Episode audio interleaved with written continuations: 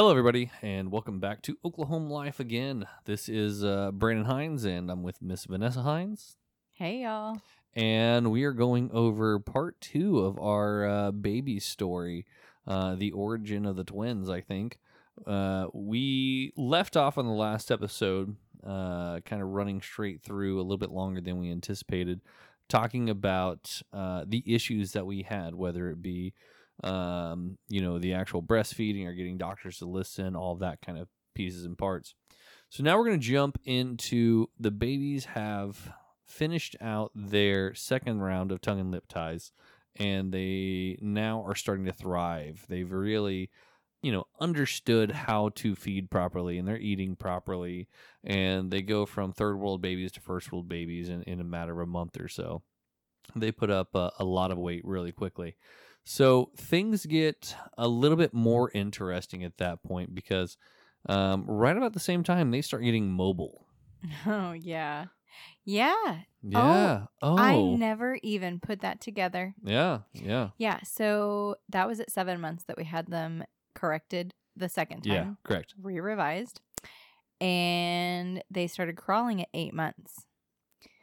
Wow. Yeah. That's Yeah. really crazy. And I remember when we had to get their second round of vaccinations, the Oh, yeah. doctor put it, put it off a little bit because They were so malnourished at they Yeah. yeah. they didn't she's like she said I I don't feel comfortable doing shots right now because I don't feel like there's enough muscle.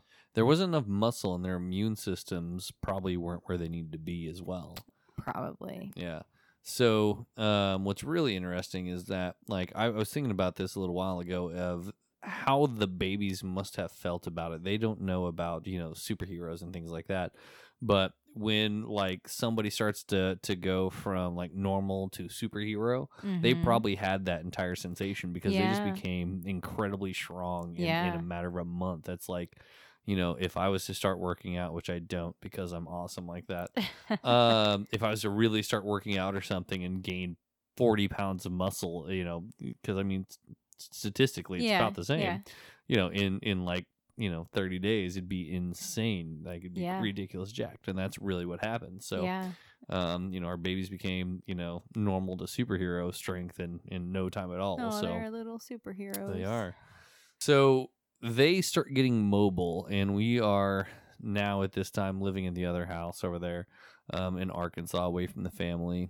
And uh, pretty quickly, uh, they they start to figure themselves out. You can really watch them grow and figure things out. You Mhm. know, and watching twins interact is even more crazy. It's So- just the sweetest thing. It's so special.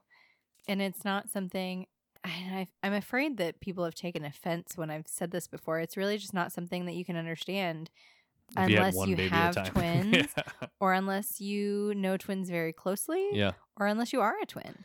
Yeah, and and it's not to sound rude, but realistically, they progress at different rates. Um, you know, they have other, you know, well, sort of, but I mean, they're doing everything so close together anyway right? that, you know, it's it's really cool to see it happening together. Yeah, and to see them, you know, kind of feeding off of each other.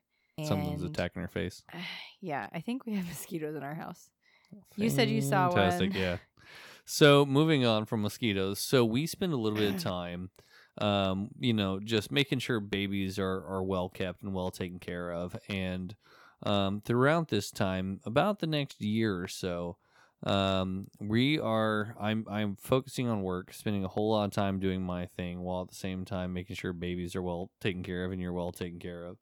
Um, and you know we, we go through the major milestones you know they go from uh, sitting up to standing up and you know walking and crawling and all that kind of stuff to starting to get speech patterns rolling um, and all of those things are absolutely nuts in themselves like you know I'm, I'm sure people have had kids understand how quickly that progresses but Mhm. for us for first timers at the time you know watching these transitions like i would go to work at you know one day and I'd come back the next and it's like okay all this new stuff happened i'm like shit I'm, Yeah. you know and then like two days later like all this new stuff happened I'm like what Yeah.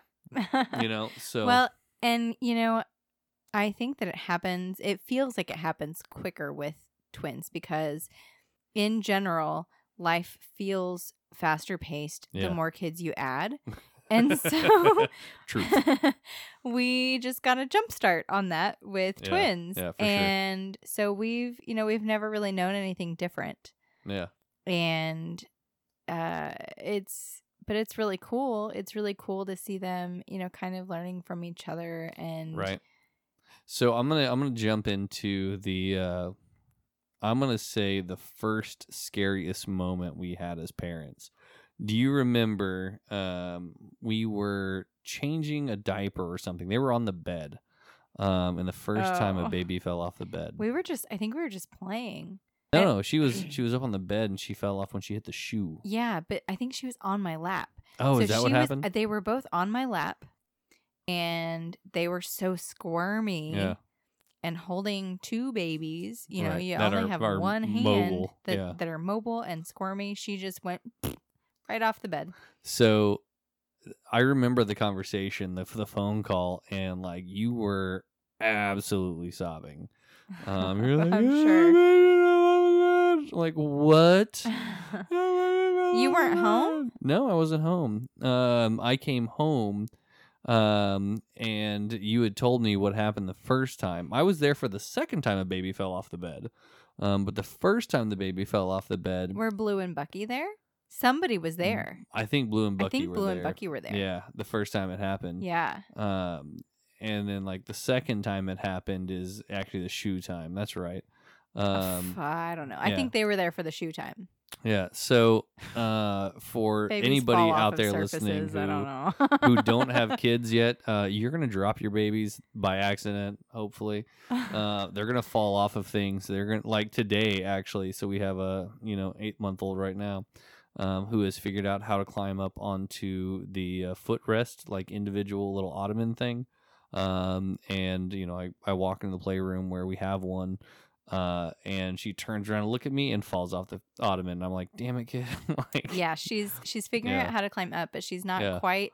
She doesn't quite understand yet how Yeah. to climb down. or move. Yeah. Yeah. um, so we'll get back to her in just a bit. But uh, Emmy and Lizzie, um, you know, at this point are about um, a little bit over a year old. Um, and then we start making that decision, or I say we, I mean, you start making that decision that we're going to have another baby. oh, that was the a long time before that that I still wanted more oh, yeah, kids. yeah, yeah. Like we, we weren't even, I think, birth with the first one. You're like, okay, so we have another one. Yeah, yeah, and you just have you just with them you just kept saying, "Let's get through this first. Let's right. Get through this let's, first. let's breathe a second. Yeah, yeah, Let's get through this pregnancy first, and then talk later." and so, Finally, you're like, can we talk? yeah. so then sure. they were they were eighteen months before Before we actually started pulling we the trigger. yeah. started. Yeah, before we pulled the trigger, right, right at eighteen months. Right. and I ovulated a few days after that. Once again, we tracked, Yep, knew exactly what was going on, yep. and I well, oh, I had gotten the Nexplanon insert in my arm, the birth Mm, control. Yeah, because so we had to have that removed. eight or nine months in. Yeah. Yeah, so we I had put that in, you know, right after. So, by the way, anybody that has had birth control put in the arm, that is weird. yeah, Like yeah. it's literally a piece of plastic with chemical put into a vein, right? That's no, how this works. it's just put into your like. Fatty tissue. It's like right under the fat. I think it's like between the muscle and the Yeah. fat. Because I think Caitlin had that as well. Yeah, yeah. um, so I, we've known several people that have done it, but me as a guy not having to do that, I think every bit of it because that is the damnedest thing. That needle is fucking massive. Yeah, I didn't look Like, at it the needle was like- on purpose. and I'm trying to remember needle gauges, but I think it was like a 16 gauge or something. It was fucking big, dude. yeah, I know. Like you pierce your ears with like a 20 or a 22, and I think they put that in with like a 16 or something. yeah, I don't know. It was pretty big. Um, Yeah. I didn't want to look. Yeah, no, it, it- like I looked, I was like, Jesus, like you're using that. um so we uh yeah so you get your birth control in and then we decide to have babies yeah, and they get to because we pull were it out we yeah were yeah we were originally gonna wait Yeah. until the girls the twins were three or four, and Nexplanon is good for three years. So I thought, okay, well, we'll just do that, and Yeah, then we'll have it removed, then. and then and then we can start trying after that and it'll be fine. Well, then, no, what happened was the girls were a little over a year and I started babysitting a five year old. Yeah. And, And there was a gap in, in time. Yeah. yes. And so then I realized how much of a difference there was because I mean, we'd never had kids before. Right. How much of a difference there was between five and one. And I thought, oh, I don't want to have twin five year olds that are in this stage and have a baby. Yeah. I just want to have them all together and get it all done and over with and have them all be fairly close in age and stage. And it'll be worth it when they're adults. Yes. when they're adults, it'll be worth it. I keep reminding myself of that. Yep. Uh, me too. And so then I don't know. I think that's what maybe convinced you. And Yeah. so then I had my Nexplanon removed. And then it took a couple months for my cycle Yeah. and stuff to regulate. Right. The girls turned 18 months. A few days later, we got pregnant, but we didn't know it yet. And then so we'll, we'll slow that back down. So just like the first one, I know you just like the fly. I'm just like speeding along. You're just like, yeah, things happened. Rein me in. Yeah. So yeah. So you started tracking once again, um, and it was very much a you know okay, well my ovulation is on this date, so we need to do this, this, and this. Um, all right. So we're gonna have to have sex on the 13th. Is that cool? And I'm like, it's like I don't know, like the first. I'm like, sure. All right. like now we're scheduling it. Is that how this works? um so you know uh we we go with time and you find out uh you know okay everything's good whatever and you start tracking once again Right.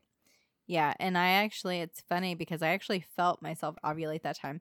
I think I had a couple of times up to that, but I mean, with the twins and our first pregnancy, I didn't ever feel it. And that time I felt it and I thought, Yeah. oh, I wonder if something's going to happen. You know, I got to, sure. oh no, I got to wait nine days to find out. Yeah.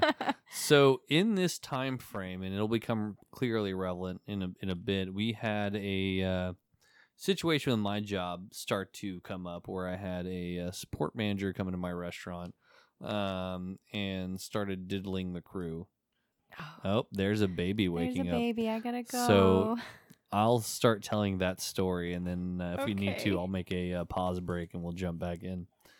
Um, if you can't hear it in the background, we're using a baby monitor uh, to listen into our entire setup because, uh, yeah, that's that's how you adult. You get babies asleep, and then you get to do things. So, the uh, the basic scenario was that you know I had a restaurant that uh, operated pretty well um, and we had a support manager come in because he was going to be opening up the next location. And as he came in, you know, seemed like an all right guy, what have you. Few red flags got thrown really, really quickly. The first one, um, before he even made it into the restaurant, you know, he transferred one of his people up and was like, "Oh yeah, hey, by the way, this guy's to be starting the next couple days." And it's like, the fuck, like, dude, you don't even work here yet, and you're you're staffing the restaurant from people that you are bringing with you, which is weird because he's moving out of um, Texas. So you're moving, you know, seven or eight hours, and you're bringing somebody with you that is, you know, at a crew level, um, is, is first red flag. Um, and th- there's other pieces and parts as to why that happened. Um, so he comes in and, uh, you know, really, really charismatic guy, very, very handsy, um, guy that hugs everybody and, and gets really close to people. So, um, a few red flags start to fly, and uh, you know I kind of ignore it. Start to uh, get stories about what's happening. You know, oh, this guy is doing this. This guy is doing this. Um, ignore it for a little while. Then a, a co-manager at a different restaurant calls and said, "Hey, by the way, you know, I, I I've heard through my crew and everybody else, um, you know, that they're Snapchatting, you know, friends and this, that, and the other. That uh, your your co-manager over there is is having sex with one of your crew members." And all you can say is, "God damn it." So I spent a little bit of time trying to relay that stuff up. Um, and the nicest way to say it is that I don't think the area directors that uh, I worked for took it seriously. Um, we went through multiple area directors in a very, very short time frame. And it kind of got pushed like, oh, that's not really my problem as long as I don't really make a big deal out of it. That becomes somebody else's problem because I'm just here temporarily. And then the next temporary guy, and the next temporary guy, and the next temporary guy kind of thing. So you know, it kind of goes back and forth, and you know, I keep you know, and I realize now I suck at playing politics in restaurants because I have an expectation. You know, I expect any kind of the issue like this to be handled properly, and this just wasn't handled properly. Um, so you know, things go down, and uh, the long story short, because I wasn't as good at playing the game, um, I end up, you know, basically getting let go because of it. Um, and you know, we can do that story a whole different time. So at this point, Vanessa's probably three or four months pregnant. Um, I, I don't even think she was three months pregnant yet, and she'll obviously probably come back and and give us the uh, full rundown on that. And uh, you know, I'm now without a job, and I kind of go into panic mode. I'm like, holy shit, like what do I do? You know, I've got this house, we moved away from family. It's not, you know, as easy to find a job out here in Northwest Arkansas cuz you know, Walmart runs the everything and they don't pay what they need to pay for starting out and things like that. Um, you know, it's it's some of the craziest stuff. So we start really contemplating, do we move back home or do I try to find a job here and run with it? So um, we contemplated putting the house up for sale, which had only been uh, two years or so in in house, and uh, we find out that if we were to sell, we're going to have to most likely, you know, pocket out five thousand dollars, something like that, um, which is just absolutely insane. You know, the equity that you put in doesn't really matter because when you pay six percent out to your realtor, you pretty much make nothing. You know, even whenever we did sell eventually, you know, we were twenty thousand dollars over the top of what we owed, and we walked out with five hundred bucks. So um, that kind of gives you the idea. So looking at like, do we move home and do we just eat the five grand or, you know, what do we do? Um, luckily I got hooked up with uh, some guys out of another restaurant chain. And I say chain, there's two of them. It's a franchise. Um, some great guys that uh, I'm still, you know, pretty good friends with. And, uh, you know, they, they basically made me a really, really solid offer to come in and, uh, you know, run it as more of a kitchen manager than a GM, which is what I traditionally had been doing at that point. So we decided, you know what, that that'll work. We'll stick around. We'll do it. So we stuck around, and uh, you know, I got hired on and went to training. And at that point, we ended up going to Colorado uh, for the training. So it was seven or so weeks that we went to Colorado, and uh, you know, the owners that that we were you know getting into with they uh, were like, well, you know, we can get you a hotel up there, buy it, or we can do a VRBO and you can take the family like okay, yeah, well, let's do that. So the VRBO um, is basically a vacation rental property, is what it is. Um, and if you rent it for like a month or two or whatever, the prices are significantly cheaper. Um, you know, if you think about a hotel, you know, you're talking about, you know, a hundred dollars a night at, at bare minimum anywhere you go in the middle of Denver, you know, near this this Old Chicago that mm, the company I was working with um, you were talking about, you know, a significant amount more. You know, it was a lot.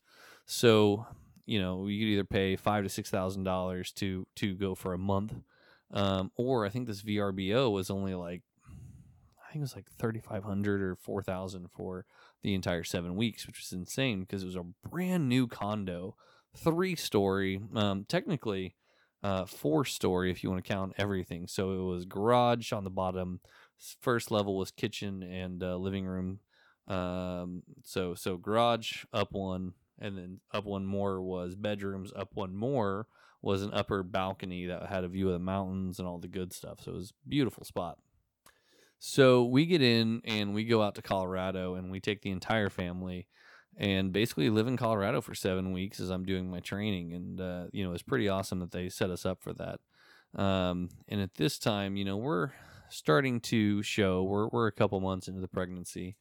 Um, this was back in I want to say June through July, basically, or not through July. It was into the beginning of July, so all of June and the beginning of July. Um, and Evie was born in November, so whatever the math is on that, we were probably four months pregnant, something like that. Uh, and we had a great time. You know, uh, the the training setup went through pretty quickly without too much issue. Um, you know, this was a fully furnished, you know, giant house that we or condo that we got to stay in. Um, got to go out and explore the mountains and Vanessa was absolutely on board to just live out there forever. She's like, "We should move here," and I'm like, "Denver's insane." Uh, so Denver, for once again anybody that doesn't know, used to be really, really lower end um, for the last few years leading up to the legalization of pot. And I say lower end to uh, rent and things. It wasn't crazy expensive. It was a giant city, you know, and just like any giant city, you know, most of the land is, uh, you know, pretty expensive, but the houses are, you know, pretty decently cheap to rent, things like that. And then I think when legalization of pot hit, um, people went nuts because it was like, you know, anywhere you went, you're talking three to four thousand dollars a month, and it was like San Diego pricing. Like I have to have seven roommates to make this happen, um, which wasn't uncommon. You know, the GM, one of the GMs that uh, I'd spoken with out there at a different company, um, he's making like hundred and thirty thousand dollars a year. Still had to have a roommate. I was like, the fuck, man, you really have to have a roommate? he was like, yeah, man, I can barely pay it without it. You are insane, you know. But he had a nice truck and he had some other things, so you know, there, there's obviously costs associated, but damn. So we go through and we spend that uh, decent amount of time hanging out in uh, Denver and going through all of our training and having a you know pretty solid experience there. And uh, once we complete, we we head back down to uh, Oklahoma, and uh, you know I actually rode the motorcycle up, and that's one thing I think uh, you know definitely I'll say I'm I'm not a huge fan of. I love riding the motorcycle. Don't get me wrong. You know we've got a um, couple different vehicles and the motorcycle is one more for just fun than anything else. And when we rode it all the way up to uh, to Denver from from uh, Arkansas, um, that was a long, hard butt ride. I tell you what. Um, so either I need to get a backrest or I need to get a better seat. I don't know. So we uh, we ride back. Uh, Vanessa drives back. I take the motorcycle back, and you know we kind of start right around the Fourth of July. Um, and in this time frame you know we're kind of reacclimating to this new restaurant um, you know and a few different things begin to take place at about that time. Um, so one of them um, that you know I'll wait for Vanessa to get back to get into the details because she'll know the story much better than I uh, is you know her grandmother starts to begin to have some slight health issues. A few years prior, she um, you know had breast cancer, had to have a, a mastectomy and things like that, um, and she began starting to have some some other issues. So at this point, I'm gonna pause, and uh, whenever she comes back, we'll jump straight back into the story. So for you all, it won't take very long. On our end, we're putting a baby back to sleep, which once again takes pretty much every night, all night. Um, so I'll be back in just a moment. It's going to sound a little awkward, but oh, hey, we didn't even get into the break. I was really just about to go into break. Fantastic. So, um, Wait, why would you go to a break? because I was gonna, you need me here to tell the story. yeah. So I was just talking about how we were heading back from uh, Colorado, Okay. and uh, once we actually got back, um, is really when your grandmother started to have the first inklings of her, her struggle. Is that she started to have um, basically a flu-like symptom. Um, was right about that time, if I remember properly. So it would have been, uh, you know, July into August around your birthday, um, and the baby's birthday is where she was sick because I don't think she made it out to that baby's birthday in Arkansas, the twins' birthday. um. Hi, welcome back. So, hello. How's she doing up there, by the way? She's not asleep. Fucking awake again. Oh no. Hold on. Yep, she's awake. Oh. So I'm gonna go ahead and take that break, guys, and we'll uh, jump back on that in just a minute. So uh, thanks for holding, and welcome back from that short break. I hope it didn't take too long for everybody. But uh, back to where we were. So grandmother uh, had started get sick a little bit, um, and prior leading up to that, she had some issues uh, with the double mastectomy and things like that. So she had cancer already. Um, we didn't really get to the base of it though. A lot of it most likely stemmed from secondhand smoke because she quit smoking like in the late Oh, I 80s, mean. early 90s or oh something, no right? no no! no. I th- way before that. Was it? Yeah, she had quit smoking. I don't know. She was fairly young because she was about 40 in the 80s when we were born. Okay. And so she had quit before then. Okay. I, am not, I don't really remember, to be honest. well, you weren't there, obviously. Yeah, yeah, Um, but your, your grandfather kept smoking into um, basically the mid 90s, right? oh, no, into the 2000s. Okay. He passed away in 2005. Yeah, and he smoked pretty much all the way to the end. he smoked very, very close to the end. So she, I remember that she had a cold that she had a hard time kicking. Like she kept Right. getting a cold. And so she had had a chest x ray and there was a spot on her lung that they weren't really concerned about, but they said, you know, come back in six months. We want to, we just want to check things out again. Right. And so, and that sh- was uh, approximately that was probably in the winter. okay.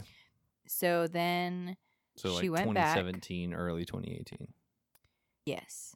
Okay. Early 2018, probably. Yeah. So anyway, she went back for this, you know, six month follow up. And they said, that spot's still there, but there's another spot. And we're not concerned about that first spot still. This second spot, we don't really like the way it looks. So we want to do some more testing. So they did more testing, you know, CAT scan, Right. I, maybe an MRI too. I can't I can't remember all the things that they did, but they did further testing and they came back with it being small non non small cell lung cancer. right. Which is just generalized lung cancer at that point. Well, yeah, there are a lot of different kinds. Yeah. So, uh, she they said, you know, you can we can try to do radiation and things like that.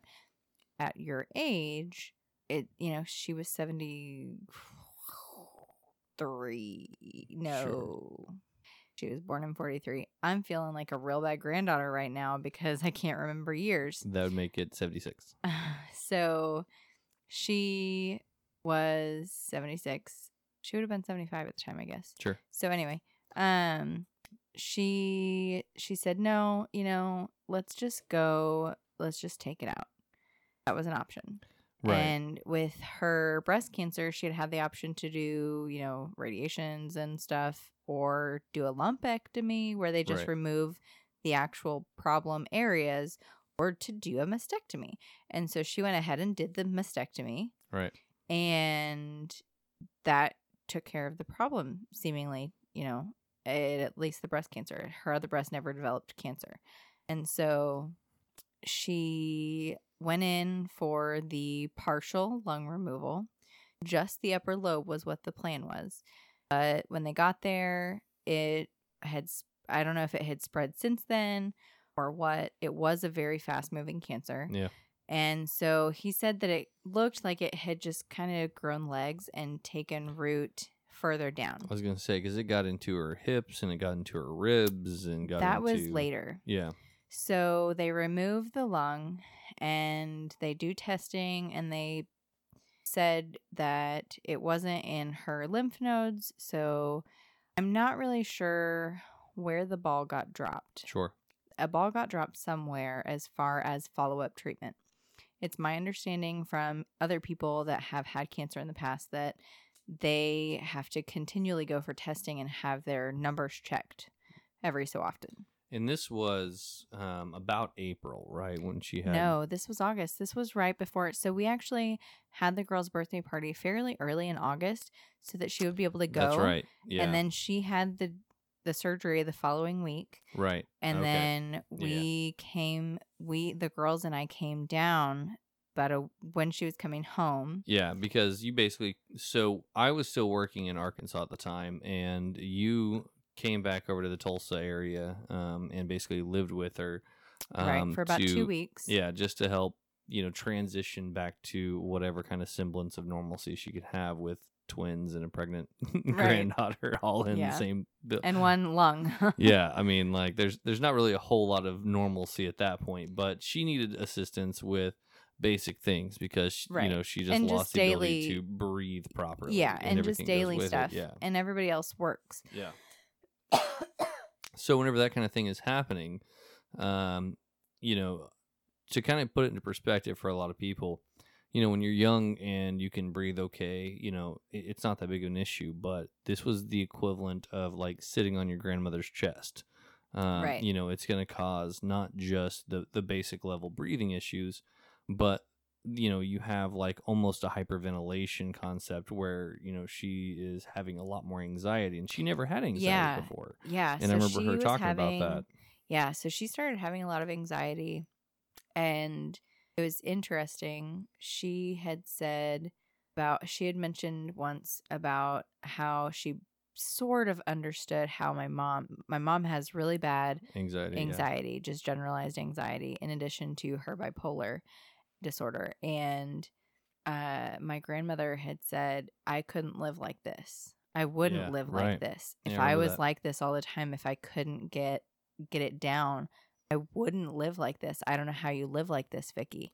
Right. And, and And- that's kind of a semblance to you don't know until you experience it, right? Yeah, for sure. Because I mean, she went, you know, 76 years without ever having that issue. Yeah. And which then- is so crazy to me because I have anxiety and I can't imagine, you know, like just never having that experience. Right. Well, I mean, I don't have anxiety. So, like, I think I know, but, you know, I probably don't. No, you don't because we've Well, well, I don't know if you remember recently. I mentioned something, or maybe it was when you were having an interview or something, and I Sure. asked you about being nervous, and you were like, "Well, I mean, maybe a little, but not really." yeah, I don't get nervous really. Yeah. Yeah. and and I do, and I mean, you know, I sometimes get that anxious feeling just, I mean, just every day, just daily, without anything Right. happening, and so it's just wild to me that you don't even get nervous for interviews, you know? Well, I mean, Because- and, and that I think is is kind of the basis back to the uh, grandmother situation is that now you know she's experiencing these new things and it's you know I'm sure painful as part of it as well because when you can't breathe properly I'm sure that's a huge huge aspect of it. Well, and so what normally happens in a patient that has had a lung removal is the heart moves over. So right, everything remember you saying that. yeah. Yeah. so everything moves over to allow the other lung to expand more. And that that can take about a year. I mean, you know, especially depending on the patient's age and things like that. And since she was older, you know, I mean, really the cards were kind of stacked against her. Yeah. Yeah. And so she never had a follow up with an oncologist. Yeah. I think she had one scheduled, but she was under the impression that she didn't need to go because she had had the lung removed. Sure. And then she had talked to and seen her primary care doctor. But from what I understand, no one ever said anything about following up with Yeah. her. And you know, there there's also that certain level of you know, and I don't want to say stubbornness in a mean way. Um, Oh, she was very stubborn. yeah, you know, and you know, in her mind, she's like, "I will be better. It's fine." right. You know, and like, okay, so they remove the lung, so all of the the cancer's got to be gone. So like, I'm good. Right. You know, and unfortunately, that's that's very rarely the case when it comes to like cancer and things. Right. Well, and and my mother, my grandmother was also very, very religious, and True. you know, to a to a point where I think she felt like anything could be prayed for and fixed, which isn't always the case. Right. Doctors are there for a reason. Still, Right. they can be wrong, Right. but it's still helpful. Right. Exactly. So months go on. She's never really seeing any improvement. And well, a couple weeks go by actually. I Right, I was gonna So say, it wasn't first- very yeah, long. so the first couple weeks go by and she's not seeing any improvement. And so she finally we talked her into, I guess, going to the hospital. Right. She didn't, you know, she's very stubborn and not wanting to go. And can't even remember what it was that we convinced her finally. It was breathing. Basically, she was having trouble breathing.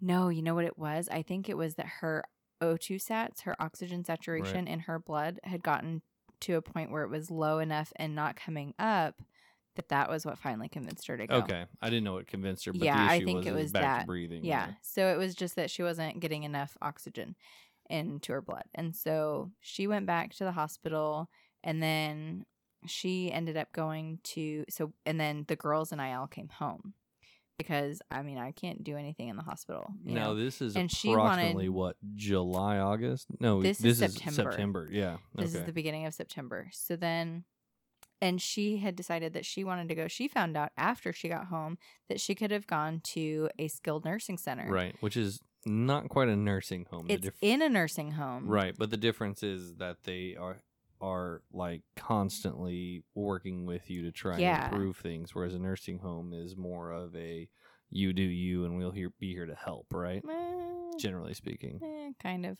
Yeah, it's definitely more of an it's an acute care center. So Okay, like they're right. trying to get you better to Right. get out. Yeah. They're not trying to keep you, you know, There's not a long term there. For, yeah, for- it's it's just short term. So she went there after the hospital and I think maybe it helped a little bit, but she never really got better. right. And a couple more months go by. It wasn't a couple more though, because you know Evie was born in November. Yeah, she so a couple months go by. Yeah. and then Evie is born, and it broke her heart because she had come to our home when I had the twins, when we had Right. the twins, and she stayed for you know a week, Helping Here and there, helping you know. take care of things. yeah. And she would come and stay for a couple days. I mean, she just she just came down a lot. She was a very uh frequent visitor, Yes. and she just it just hurt her so much to not be able to be there and Yeah. help but she came down we had evie on a wednesday and then we got out on thanksgiving Right. Because she was born November 21st and Thanksgiving was like the 24th or something. That no the time. 22nd 22nd. she was born the day before thanksgiving Okay. Yeah. yeah so Damn Thanksgiving movie. yeah so it's always on a Thursday, and she was born on Wednesday. I don't know. I can't math, guys. yeah and our sweet doctor in arkansas came in on thanksgiving i don't Mm. even think Oh, he was, was- on call So let's jump into that. So we actually were planning on doing what's called a VBAC, yes um, which yeah is vaginal virginal birth after Virgin- cesarean. virginal is that what you said No, no, Oh, okay a, a I'm like, virgin mm, birth. We're gonna have. Can I call you Mary? Um, so yeah, it's it's a birth after cesarean. Is basically is a Right. normal standard style. And um, you were gung ho with like I'm gonna do it that way because something we forgot to talk about is whenever we had the C section the first time, oh, you had yeah. the um, the hematoma. hematoma happen Mhm. upon basically your C section line area. Um, yeah, I think it was a little and bit it developed a couple up. months later. Yeah, and, or it showed up a couple months later. right. Yeah, And so a hematoma is basically a pooling of blood inside your system that's not um, being reabsorbed or anything. And it happened because how the surgery was done. It wasn't improperly done, but the doctor had this new technique that he learned about, and people told him, you know, hey, this is a better way to do it. So he did it with two patients, and they both got hematomas. hmm Um, so he's like, not doing that again. yeah, it was really interesting when we talked about it. Um, Yeah. I guess it was after. Yeah. And well, we were talking about said- it leading up to it. Yeah. Yeah, and so he said, "Well, I actually changed the my process because you and one other patient of mine both developed hematomas, and so I, Yeah, he was you know, like, that he was a started, bad decision. Yeah. yeah. so he started stitching people up like more, like I guess, I guess the when inner layer differently. yeah, when there's a certain level layer of fat, like people that are um bigger have more fat and so you have to be stitched up differently like the more layers you have, I guess. Sure. And so he said that he just does does it that way on all of his patients now Right. because he didn't want to risk that again. Yeah.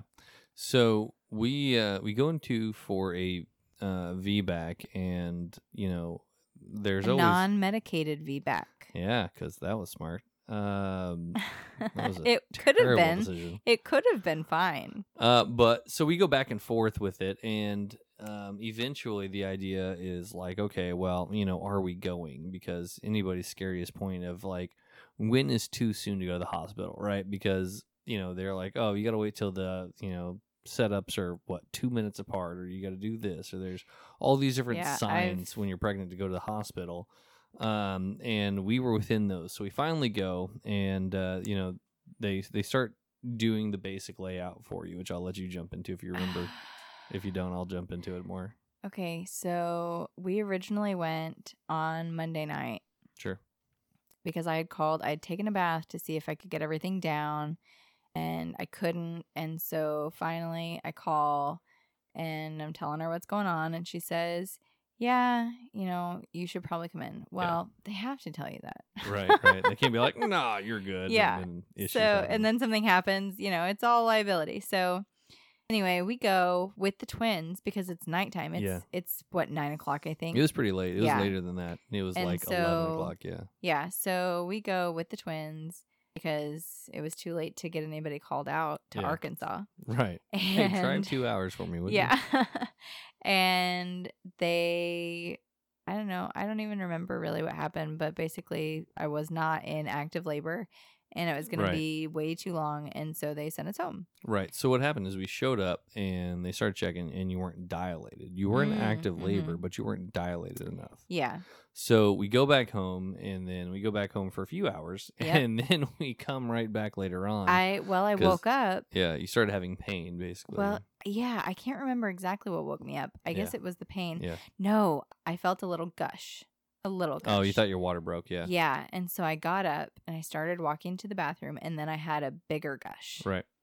And then so then I woke you up and I said, "Okay, Yeah. we really do have to go now." Sorry you didn't sleep last You night. Let's go. Yeah, sorry. You know, it was all for nothing. Yeah. So we get up and uh, we go into the hospital and this is like um not quite it's around 8:30 in the morning. Yeah, it wasn't quite uh, like you know middle of the morning yet. It was still pretty early for us. Yeah. and we get in there. No one else was awake yet. Yeah, so we get the babies in, and they're still in pajamas, and luckily Mhm. they stayed in pajamas for an extra day. Yeah. Um, don't judge. Um, and from there, you know, they start checking you out and going through the entire thing. And the repetitive issue is you had you were having contractions that were super close t- together. well, no, we're not there yet. okay, So I wasn't really progressing and since I my water had broken around 8 and 8 8 8:30 in the morning, they, you know, they don't want you to go too long with that. And so my doctor wanted to start me on pitocin to help speed things along. I was kind of resistant. I really I wanted to start with the Cervidil to help expand my cervix, but I don't know. I guess he didn't feel he felt like that might there might be some contamination issues with my water already breaking and all of that. So they didn't want to go that route. And so we started the Pitocin a few hours later than he had originally wanted to because he was giving me more time. But I walked that floor probably a thousand times, doing laps around the whole floor, and it didn't really move me along any further. So then they started the Pitocin, and that started moving my contractions closer over time. So that's when my contractions started just, they were close together and I wasn't dilating. I never got past a loose one. And you've got to be 10 centimeters to have a baby. So uh midnight rolls around. You know, we're 30 hours into labor at this point because it's basically like having a first labor. That's how a lot of VBACs are. Not all VBACs, but a lot of VBACs are like a first labor. And I hadn't, you know, my contractions were progressing. I had actually two or three hours before that gotten an epidural because the pain got so, so bad. And I tried a couple of other pain medication or one other pain medication and it did nothing. I mean, it was, it was crying pain and, and that was because my contractions were stacking on top of each other, but I wasn't dilating. So I think it was really my body just saying, like, hey, something is wrong, you know? I don't think it was necessarily normal pain. I think it was my body trying to tell us that something was wrong. And so it just took a couple hours for that to all get figured out. And he came in and he really studied all of the printouts and really studied what was happening with me. And he finally said, you know, I really am going to recommend that we do a C section. right. And this is like three o'clock in the morning. No, this is like twelve thirty in the morning. It was pretty late. I mean, she was born at 1.30. sure. So maybe just felt longer. yeah. so took about an hour for everything to get prepped and for me to be in there and have her. And so, you know, I mean my poor sweet doctor. he was he was a really great guy. He was actually a Navy doctor. Um, you know, a long time ago. And so I really felt very well taken care of by him and he really had our best interest and the baby's best interest and she was starting to decel that was the problem that was another problem you know i was having these contractions stacking up and not dilating and she was starting to have deceleration in her heart rate and so just all of those things combined, they said, you know, it's it's time to go.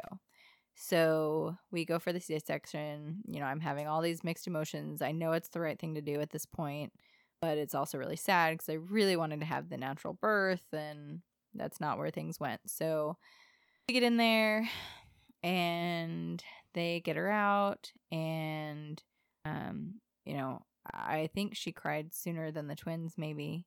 I can't remember, but you know, those first few seconds are always just like Right.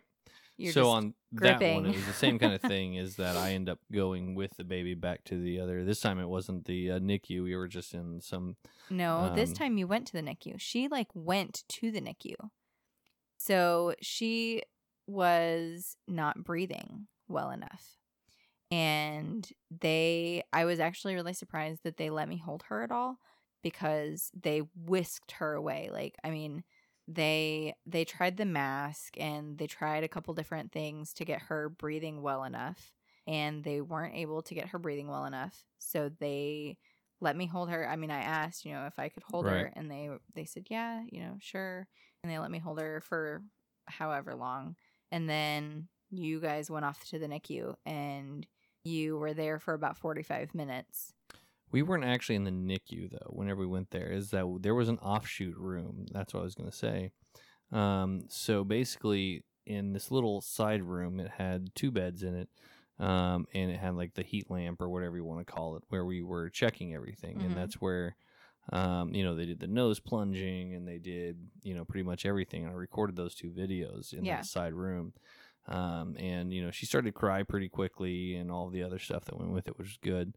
Um, you know, so it was actually after that point um, when they started checking um, her oxygen levels is after we actually had already left the room and it was maybe you know 10 minutes into it or something where they were like well you know her lips are a little bluer than we'd Mhm. like and you know this is where we're at with this and this is where we're at with this um, so when we actually ended up going to the NICU was after that point was after we had already been because the plan was originally to just do the whole little cleanup weighing and all that kind of stuff and go on Mhm. and then we the decision was made after that fact. So Hmm. you know, once we actually made it from that room, then we went on into the little NIC, NICU setup. Um, you know, and that was only for for just minimal time frame while they were you know checking oxygen and giving her oxygen and things like that. Um, but you know, once all that was done, then we came back in the room where you were at, and you were basically out um, because well, I thought you guys were going to be gone a long time. yeah, so you kind of passed they out didn't there. really you know they didn't i mean they didn't know how long you guys would be gone Right. and so i i was very i was struggling very hard emotionally Sure. you know because i just you know my little perfect angel baby was gone and not with me Well, that and then on top of that, you would literally just spend the last thirty hours in pain. oh my gosh yeah, Yeah, i was so- very very drained for so many reasons right. Physically, And- emotionally, all of it. Yeah. Yeah. And, you know, nobody had any, any information. And then I think I sent, well, and I didn't have anybody with me Right. because you were gone. Your mom and ended up being with you. Or No, somebody Amy was Amy was in our postpartum room, and so I asked the nurse, you know, hey, can you go get Amy? Because Amy had come down from Tulsa, Right. and Caitlin had been there, but then we sent her home because we didn't know what was going on, and she had to work in the morning. Yeah. My dad had the girls, and Yeah, your home. dad had the girls. It's with well, our house. Yeah. yeah, at the house. And then so I, you know, had the nurse go get Amy. You know, she didn't know what was going on yet. And so then I had somebody there with me to cry Right, with. right. Calm you down. yeah, and to help, you know, be be a rock. and then you actually you actually got back pretty, Pretty quickly, quickly, yeah. after she got in the room, which was really surprising cuz yeah, I kind of thought it was going to be a long time. So once we got um, through that entire episode, you know, this time you didn't require blood. No. Um, this time you were pretty much up and moving pretty quickly, and yeah, it was a very out- different experience. Yeah, on on time on that one. Yeah, we were out just right after, you know, she had her 24 hour checkup. Yeah. He came in in the morning and said, Okay, are you ready to go home? And I said, Really? yeah. Like, all right, cool, thanks. I said, I didn't think I'd be home for Thanksgiving. We could have made Right. plans. so then we we get back and load up and then head back over to our house. well, I think we should also hit that breastfeeding this baby was Yeah. easy peasy Yeah, lemon squeezy. like baby's ready to rock. I mean, she's just a natural from birth. Yeah. And also, we need to tell all the people about what Emmy said when they came in the room. I don't remember. Oh my gosh. I have the sweetest video, and I'll try to find it and upload it in the comments on our Facebook page. But she came in and she said, Oh, baby Evie, I missed you. Oh yeah, that's right. Uh, I'm just gonna Like, cry thinking your about heart, it. and so the girls were still occasionally nursing at the time. So I let them nurse together with Evie because nursing can be a really good bonding experience for siblings. It was for the girls. and so we did that and it was really interesting to see the difference between a non-tied baby and a Oh, baby yeah, that for had been tied. You know, there was a visible difference in the way that they nursed. right and time frame and everything else so um we get back and you know obviously it's thanksgiving day um you know and I have the sweetest husband and we, father-in-law. we didn't plan for thanksgiving any way shape or form but we got back pretty early in the day something like 11.30 or noon or Yeah. something um so i go back and and drop her off with dad and all that and then i run to walmart and buy everything to make a full thanksgiving dinner and i and make my prescriptions. yeah prescriptions because you had to go to Rogers for that. You had to yeah. drive 20 minutes to get my Yeah. prescriptions because it was Thanksgiving and Yeah. only one pharmacy in the area was open. Right. So we drove all the way out and we did everything and we had this giant Thanksgiving dinner for like four people plus the babies. No one, you no, it was me, you, dad, Yeah. and the twins. Yeah. Yeah. And you know, it was like you know, I got the smallest turkey I could find, which was still like thirteen or 14 pounds Mhm. or something. Um, and then all the fixings and everything else. So we All spent. of my recipes I typically make, they yeah, made yeah, I made because everything. they're the sweetest guys. So you're making, you know, giant corn casseroles that feeds 12 for three people. Um, so we, we make the entire um, Thanksgiving dinner with the new baby at home.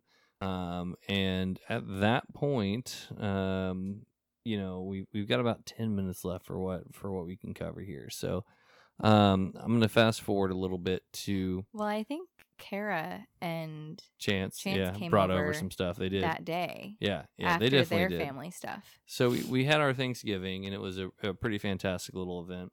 Um, but then grandma started to downturn even more. And I'd like to finish up on that note. Yeah, so she didn't get to come down the day that Evie was born. She came down the following Saturday, so two or three days later. And, you know, she she oh, she just loved that baby. She loved all the babies. And um then I don't know, within a few weeks or so, All right, my turn. Yeah. okay, within a few weeks, she started to have more problems. She was having a lot of pain by then in her hip and her shoulder, and she went back into the hospital and then she went back into a skilled nursing facility and then she went back to the hospital and they discovered that she had cancer in her bones and in her liver and so it had just spread and it was very fast moving cancer and that was that was January I believe when we found that out and um she was in the hospital for a bit and then they came in and they wanted to talk about palliative care and by this time the girls and I had come down to you know I had gotten a call from my aunt Karen and we were talking and I said you know do I need to come down? Is that where we are? And she said yes and so the girls and I came down and you know I went to the hospital every day. I took the girls up once a day for a little while and then I went up I had someone come and stay with the girls so that I could go up with just Evie because, you know, she's breastfed baby. She goes everywhere with me still. and we, I spent every minute that I could with her. And they came in and they talked about palliative care. And grandma wanted to go to a hospice home. Um, for those of you who don't know, palliative care is not always, but generally end of life care. And they did make sure to frame it that way. you know, sh- everything had just gotten so far uh, spread in her whole body that there just wasn't really a turning point, you know. And she was very ready for that. She was very tired. The last six months had been very draining on her in so many ways. And she, she, you know, wanted us to be okay with that and and we were i mean you know i i didn't want her to suffer you know you don't want your loved ones to suffer you don't want to watch them feeling terrible and so she moved to Clarehouse here in tulsa which is a fantastic facility. They are only run on donations so if you feel like there's something that you need to donate to Clarehouse is a great resource for patients and for their families. And so she went there and um they they took really great care of her. She I feel like she was able to, you know, pass away with with a lot of dignity and there was a lot of support for us as well and they really, you know, were good to talk to to keep us in the loop of what was happening. There's a natural progression of death and it's very and it's all very fairly typical you know it kind of happens the same way for most people. It's very very hard to be a part of um the the waiting was really hard for for me because she was waiting to die and felt like it couldn't come fast enough because she was so tired and she was so done. And you know how do you you can't speed it along it's a natural process you know it's a natural part of life and and you're just waiting it out um but they they told us when it was coming close and then i got a call one morning from my aunt karen that it was time and they didn't think that she would make it through the morning and I think it was around, I don't know, it was around three or something. I had just gone to sleep about 30 minutes before that because I couldn't sleep because of everything that was happening. And so I I can't remember what I did with my kids. I must have had somebody staying with me that night because I was able to go without the girls. I, I think my mom must have been there. I, I can't even remember now. And so I left. I took Evie because, you know, I she's my attachment and I I was able to be there with her when she passed, which I'm glad for. Um you know, I was I was very afraid that she would feel alone when she died and my dad and my aunt and I were all three there and so I hope that she didn't feel that way because I wouldn't I wouldn't want to be alone when I die and I hope that by having all these kids, I won't be. um, I don't know if this is where we were supposed to be heading. Brandon is upstairs with a baby right now. and I probably shouldn't even keep talking about all this. But um that's that's probably our you know our our last big milestone that's that's this year. Um not milestone but you know just our last big talking point, and he's back. Wait for a moment. It's your turn. I've kept talking. Perfect. So, uh, did we? Where did we finish out there? Um, grandma passed away. Mm, yeah. And I said that's probably about the last big. Oh, right when I was walking in. Perfect. Yes. So, uh, just to catch everybody up, the uh, babies are waking up in the middle of the night, and this is when we have to podcast. So, um, I usually take care of the twins. She's got the little babies. It just works out really well. Um, so they woke up and are looking for you now. So at that point, we are going Oh. to end this episode and moving forward from here. Um, you know, we're, we're not really too sure of what we're going to do. So if you have any ideas, feel free to drop us a line, let us know. Um, but we're going to go ahead and sign off. So, uh, once again, if you feel, uh, you know, the need or the uh, ability to go out and help us out on uh, our patreon.com slash Oklahoma Life. It's super appreciated. Um, otherwise, you know, thank you very much for listening, and uh, you know, we hope you guys have a uh, a great day. Uh, once again, I'm Brandon Hines, Vanessa Hines. Thanks, y'all. and uh, have yourselves a uh, good day.